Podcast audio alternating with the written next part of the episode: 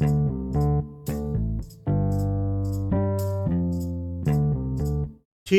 అంటే ఆ నల్లటివాడే నా మొగుడంటావు. నేను చచ్చినా వాణ్ణి చేసుకోను. మీరు బలవంతంగా నన్ను ఒప్పించారంటే మీకెవ్వరికీ కనపడకుండా ఎక్కడికో వెళ్ళిపోతాను అంది బెదిరిస్తూ. అయ్యో అవేం మాటలే తల్లి. ప్రాణానికి ప్రాణంగా చూసుకుంటున్నాం నిన్ను. ఆ అపశకునం మాటలెందుకు మాట్లాడుతున్నావు? పైన తదాస్తు దేవతలు ఉంటారట. ఇంకెప్పుడు అలా అనకు.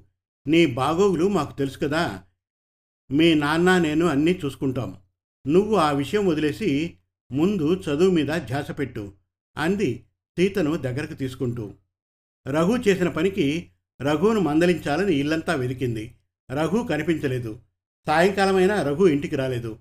ఏమైనా అంటారనే భయంతో ఎవరైనా స్నేహితు ఇంట్లో దాక్కున్నాడేమో. ఎక్కడికి పోతాడు? వాడే వస్తాడు. ఈ విషయం ఈయనకు తెలిసిందంటే చంపేస్తాడు వాణ్ణి. ఇప్పుడే ఏమీ చెప్పను అనుకొని రఘు గురించి అడిగినా కావాలనే అబద్ధం చెప్పింది స్నేహితుడింటికి వెళ్ళాడని. రఘు ఇంట్లో నుండి వెళ్ళిపోయి పరుగు పెడుతూనే ఉన్నాడు.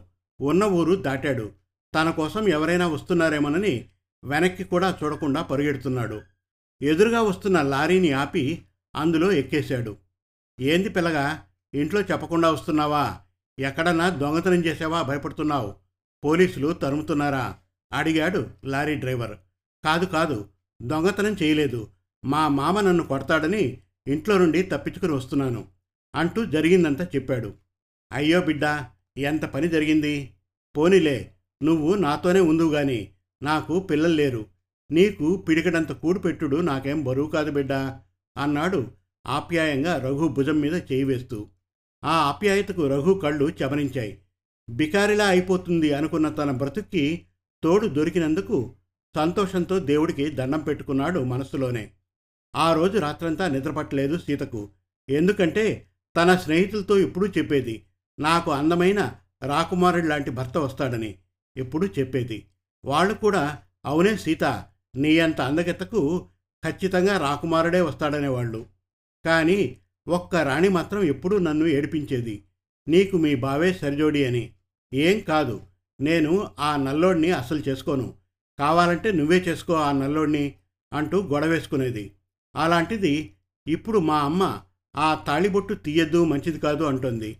అంటే ఖచ్చితంగా నాకు అతనితోనే పెళ్ళి జరిపిస్తారన్నమాట. అమ్మో నా వల్ల కాదు. నేను ఒప్పుకోను. నేనే ఏదో ఒకటి చేయాలి. ఇంట్లో నుండి వెళ్ళిపోయి వీళ్ళను భయపెట్టిస్తాను. నాకు వేరే పెళ్ళి చేస్తానంటే ఇంటికి వస్తాను అన్నాననుకో తప్పకుండా ఒప్పుకుంటారు.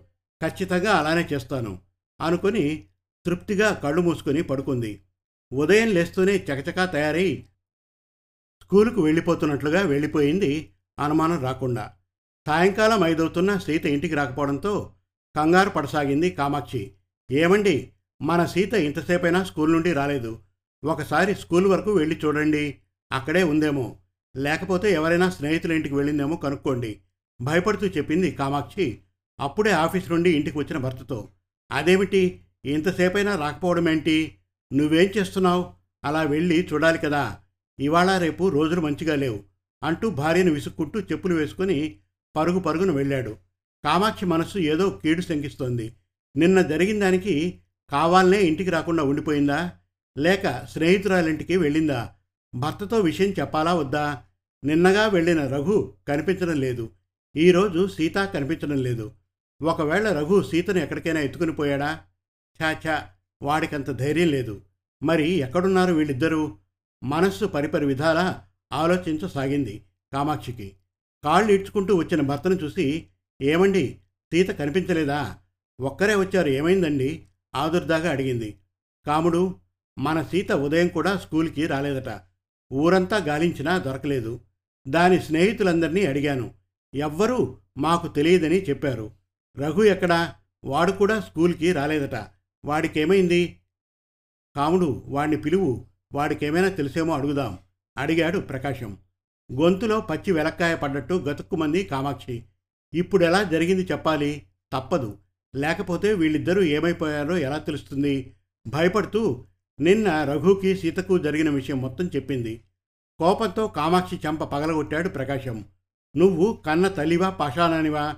కన్న కూతురికి వాడెవడో అలా చేస్తే నాలుగు తన్నాల్సింది పోయి వాణ్ణి వెనకేసుకొస్తావా? నాకెందుకు చెప్పలేదు ఈ విషయం? ఇప్పుడు వాడే మన సీతను ఎక్కడికో తీసుకుని పోయింటాడు. ఉండు ఇప్పుడే వెళ్ళి పోలీస్ కంప్లైంట్ ఇచ్చి వస్తాను అంటూ కోపంతో వెళ్ళాడు. భయంతో నోట మాట రాక చూస్తూ ఉండిపోయింది కామాక్షి. సీత ఇంట్లో నుండి వెళ్ళి ఊరవతర పాత దేవాలయంలో దాక్కుంది. తను కనిపించకపోయేసరికి తనను వెతుక్కుంటూ ఇక్కడికి వస్తారని ఎదురు చూస్తోంది మధ్యాహ్నమవుతోంది. కడుపులో ఆకలి భరించలేకపోతోంది. ఇంటికి వెళ్ళిపోదామనిపిస్తుంది కానీ నా మాట వినాలంటే ఇలా చేస్తేనే నా మాట వింటారు. ఒక్క రోజుకు ఎలాగోలా భరించుకుంటాను. ఇక్కడ భయంగా ఉంది. అమ్మా నాన్న తొందరగా వస్తే బాగుండు అనుకుంటూ అక్కడే ఉన్న అరుగు మీద కూర్చుంది. ఎంతసేపట్టుండో సీతను గమనిస్తున్న వీరయ్యకు ఒక ఆలోచన వచ్చింది. ఈ పిల్లను చూస్తే పసందుగా ఉంది. పట్నం తీసుకుపోయి జయమ్మకు అమ్మేశానంటే చాలా డబ్బులు వస్తాయి చాలా రోజులైంది. ఇంత మంచి పిల్ల దొరక్క. జయమ్మ చూసిందంటే ఎంత సంతోషపడుతుందో అనుకుంటూ సీతకు వెనుకగా వచ్చి చటుక్కున తన దగ్గర ఉన్న మత్తుమందుతో నోరు మూశాడు. తను వచ్చిన కారులో పడుకోబెట్టి చుట్టూ చూశాడు. తనను ఎవరైనా చూస్తున్నారా అని. ఎవ్వరూ లేకపోవడంతో కొండనెక్కినంత సంతోషంగా బయలుదేరాడు. పోలీస్ కంప్లైంట్ ఇచ్చి మళ్ళీ ఊరంతా తిరిగాడు. ఎక్కడా సీత జాడ కనిపించలేదు. ఉసూరుమంటూ ఇంటికి తిరిగి వచ్చాడు. కామాక్షి గుండె లవిసేలా ఏడుస్తోంది. చుట్టుపక్కల వాళ్ళు వచ్చి ఓదార్చసాగారు. ప్రకాశానికైతే మతి స్థిమితం తప్పినవాడిలా వెర్రిచూపులు చూస్తూ కూర్చున్నాడు. రోజులు గడుస్తున్నాయన్న మాటే గాని సీత జాడను పోలీసులు కూడా కనిపెట్టలేకపోయారు. అక్క బంగారు పిచ్చుకను పట్టుకొచ్చాను చూడు అంటూ చేతులు కట్టేసి నోటికి బట్ట కట్టిన సీతను జయమ్మ ముందట నిలబెట్టాడు. గింజుకుంటోంది సీత. తనెక్కడుందో అర్థం కావడం లేదు. భలే పిల్లను పట్టుకొచ్చినావు. గొప్పింటి బిడ్డలాగుంది. ఎక్కడ దొరికిందేంటి? ఏంది ఈ మధ్యకాలంలో ఒక్క పిల్లను కూడా పట్టుకురాలేదు? ఏమైపోయావు? ఏంటి సంగతి వీరయ్య? కిళ్ళి నములుతూ సీతను యగాదిగా చూస్తూ అడిగింది. ఏం చేయమంటావక్క ఈ మధ్యకాలంలో పోలీసుల బెడద ఎక్కువైంది. వాళ్ళకు దొరకకుండా పట్టుకురావాల్సాయే. పట్నంలో పిల్లలకు కొదవలేదు గాని ఇదిగో ఈ పోలీసులతోటే మింగుడు పడుట లేదక్కా. గట్లా ఊర్ల ఎంబడి తిరుగుతుంటే ఈ గుంట చేతికి చిక్కింది. ఇదిగో జయమ్మక్క ఈసారి నాకు పైసలు కొంచెం ఎక్కువి. ఎందుకంటే మంచి గుంటను తీసుకొచ్చిన. నీకు చాలా పైసలు వస్తాయి చెప్పాడు నీళ్ళు నములుతూ. వీరయ్య నీకు గొంతు బాగానే లేస్తుంది కదా. సరే సరే. ఎప్పుడూ ఇచ్చిన దానికంటే రెండు వందలు ఎక్కువే ఇస్తాలే. తన నడుముకున్న సంచిలోంచి పన్నెండు వందల రూపాయలు ఇచ్చింది. సంతోషంగా తీసుకుని వెళ్ళిపోయాడు వీరయ్య. సీతకు కొంచెం కొంచెం అర్థమవసాగింది. అంటే నన్ను ఇక్కడ అమ్మేశాడనమాట ఆ విషయం తలుచుకోగానే బోరుమని దుఃఖం పొంగుకొచ్చింది. ఏ పిల్ల ఏ ఊరు మనది? అడుగుతూ దగ్గరకు వచ్చి చేతులుకున్న కట్లు విప్పి నోటికున్న బట్టను విడదీసింది. అమ్మా అంటూ జయమ్మను కౌగిలించుకుంది. అయోమయంగా చూస్తూ సీతను గట్టిగా పట్టుకుంది జయమ్మ. అమ్మ అనే పిలుపుకు నోచుకోని జయమ్మకు సీత అలా పిలిచేసరికి ఒళ్ళంతా పులకించిపోయింది.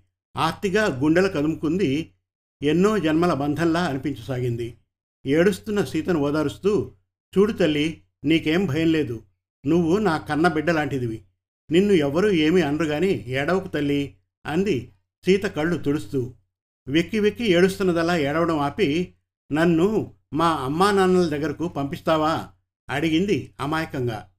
ఇక్కడకు రావడమే కానీ బయటకు పోయేది ఉండదు. నువ్వు నన్ను అమ్మ అని పిలిచావు కాబట్టి నిన్ను నా బిడ్డగా చూసుకుంటాను. కాదు కూడదు అని నువ్వు తప్పించుకోవడానికి ప్రయత్నం చేశావో నిన్ను పిట్టను కాల్చినట్లు కాల్చి చంపుతారు నా మనుషులు. నీకే లోటు రాకుండా చూసుకుంటాను. అర్థమైంది కదా? అంది కళ్ళు పెద్దగా చేస్తూ. బెదిరిపోయింది సీత. అలాగే అన్నట్లు తల ఊపింది. తన దగ్గరున్న అందరినీ పిలిచి సీతను పరిచయం చేసింది. చూడండి ఈ అమ్మాయిని నేను నా కూతురుగా పెంచుకుందామనుకున్నాను. తనకు ఎలాంటి ఇబ్బంది కలగకుండా ఎవ్వరూ తన జోలికి రాకుండా చూసుకునే బాధ్యత మీది. రేపు రేపు నాకు వారసురాలు కావాలి కదా. అందుకే బాగా ఆలోచించాను. ఆ చూడమ్మా నీ పేరును నువ్వు మర్చిపో. నేను కొత్త పేరు పెడుతున్నాను. ఈ రోజు నుండి తనను అందరూ ఊర్వశి అని పిలవాలి. చూడు ఊర్వశి వీళ్ళందరితోటి నువ్వు మంచిగా మసులుకోవాలి. ఇదిగో ఈమె పంకజం తను నాగవల్లి పార్వతి రజని అంటూ అందరినీ పేరు పేరున పరిచయం చేస్తూ నీకేది అవసరమైనా వీళ్ళని అడుగు. అర్థమైందా? అంది. బిక్కుబిక్కుమంటూ వాళ్ళ వైపు చూసింది. వాళ్ళను చూస్తుంటే ఒళ్ళు జలధరించినట్లయింది సీతకు. కాలచక్రం రివ్వున తిరిగిపోతోంది. సీత కోసం అహర్నిశలు ఎదురుచూసి తలలు పండుతున్నాయి కామాక్షి ప్రకాశంలకు సీత జాడ తెలియక ఉన్న ఊర్లో ఉండలేక ఉన్న ఇల్లు అమ్మేసి ఎక్కడో పల్లెటూరుకు పోయి బ్రతకసాగారు. మధ్యలో ఎప్పుడైనా ఒకసారి వచ్చి వెళ్తూ ఉంటాడు ప్రకాశం. కూతురు ఎప్పుడన్నా వస్తుందేమో అన్న ఆశతో. దిక్కుముక్కు లేని జీవితం గడపాలేమో అనుకున్న రఘు జీవితం పూలబాటలా సాగిపోయింది.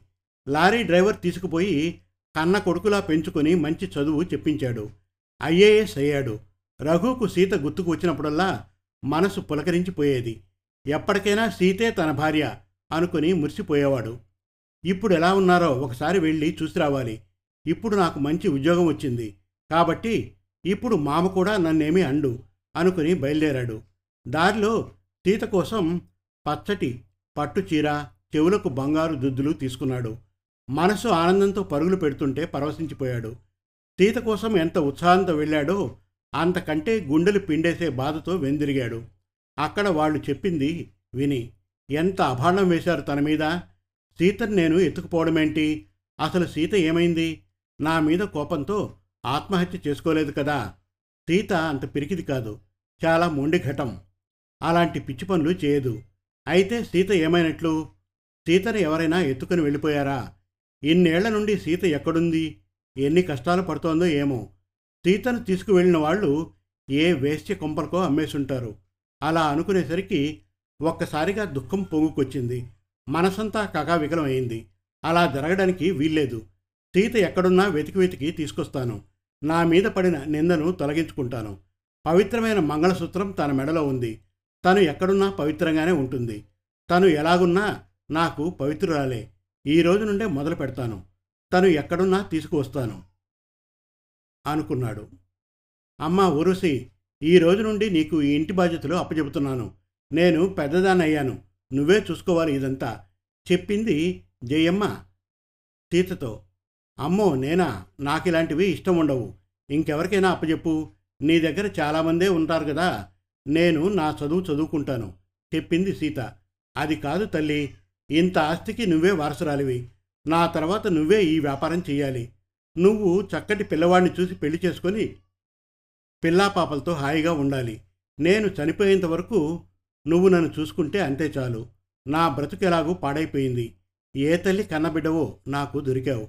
నిన్ను చూడగానే నాలో మమకారం పొంగిపోయి నిన్ను నా కన్నబిడ్డలా ఎన్నాళ్ళు చూసుకున్నాను. నువ్వు గడప దాటితే నాకెక్కడ దూరం అవుతావోనని ఇంట్లోనే అన్ని వస్తువులు కల్పించాను. చదువు సంగీతం డ్యాన్సు చెప్పించాను. నీకు కాలక్షేపం కోసం పెద్ద టీవీ తెప్పించాను. ఇవన్నీ ఎవరి కోసం చేశాననుకుంటున్నావు? నీకోసం నువ్వు నన్ను విడిచి వెళ్ళిపోవద్దని నాతోనే ఉండాలని చేశాను. నన్ను ఆ రోజు అమ్మ అని పిలిచావు. అదే పిలుపును వింటూ నా చివరి జీవితం నీ చేతుల్లో పోవాలని ఉంది. నా కోరిక తీరుస్తావు కదూ? అడిగింది జయమ్మ. ఈ మధ్య ఆమెకు క్యాన్సర్ వ్యాధి సోకింది. ఎక్కువ రోజులు బతకదని చెప్పారు డాక్టర్లు. అందుకే ఆమెకు భయం పట్టుకుంది చనిపోతానని. సీతకు ఆమెను చూస్తుంటే జాలిగా అనిపించింది. తను తల్లిదండ్రులకు దూరమైనప్పటి నుండి జయమ్మ కంటికి రెపలా కాపాడింది. అదే వేరొకరి చేతిలో పడి ఉంటే నా జీవితం కుక్కలు చింపిన విస్తరయ్యేది. చక్కగా అమ్మానాన్నలతో గడపాల్సిన తను రఘు మీది కోపంతో దూరమయ్యింది. తనను ఎంతో ప్రేమగా చూసుకునే రఘుని అనరాని మాటలని చాలా బాధపెట్టింది పాపం ఎవరూ లేని రఘు ఎన్ని కష్టాలు పడుతున్నాడో. నాకు అమ్మా నాన్నలు దూరమయ్యారన్న బాధ తప్పితే నన్ను అపురూపంగా చూసుకుంది ఈమె. ఒక విధంగా నేను అదృష్టవంతురాలనే అనుకోవాలి. నేను కోరుకునేది ఒక్కటే. ఎప్పటికైనా మా అమ్మా నాన్నల్ని కలుసుకోవాలి. అలాగే రఘును కలిస్తే క్షమించమని వేడుకోవాలి. ఈ రెండే నాకున్న కోరికలు. ఆలోచనల్లో ఉండగానే జయమ్మ మెలికలు తిరుగుతూ గట్టిగా మూలిగింది. అయ్యో అమ్మా ఏమైంది? డాక్టర్ని పిలవనా? పోని మనమే హాస్పిటల్కి వెళ్దాం పద. అంటూ ఆమెను లేపడానికి ప్రయత్నం చేసింది. లేవలేను. నన్ను వదిలి. నేనింకా ఎంతోసేపు బ్రతకను. ఇదిగో ఆ బీరువా తాళాలు తీసుకురా. నీకు మీ వాళ్ళ అడ్రస్ చెబుతాను అంది శరీరం వణుకుతుండగా. అది కాదమ్మా ముందు మనం హాస్పిటల్కి పోదాం పదా. అవన్నీ తర్వాత మాట్లాడుకుందాం అంటూ ఫోన్ చేయబోయింది. వద్దమ్మా నువ్వు ఫోన్ చేసి డాక్టర్ వచ్చే లోపల నా ప్రాణాలు హరి అంటాయి. ముందు నీకు చెప్పవలసినవి నాలుగు మాటలు చెప్పని. ముందు నువ్వు వెళ్ళి బీరువాలో నుండి బ్యాగ్ తీసుకురా అంది ఆయాసపడుతూ. సరేనంటూ వెళ్ళి తీసుకువచ్చింది. ఇలా నా దగ్గరగా వచ్చి కూర్చో తల్లి. ఆ బ్యాగులో ఉన్న కాగితాలు తీసి నాకివ్వు అంది. అన్ని కాగితాల కట్టలు తీసి జయమ్మ చేతిలో పెట్టింది సీత.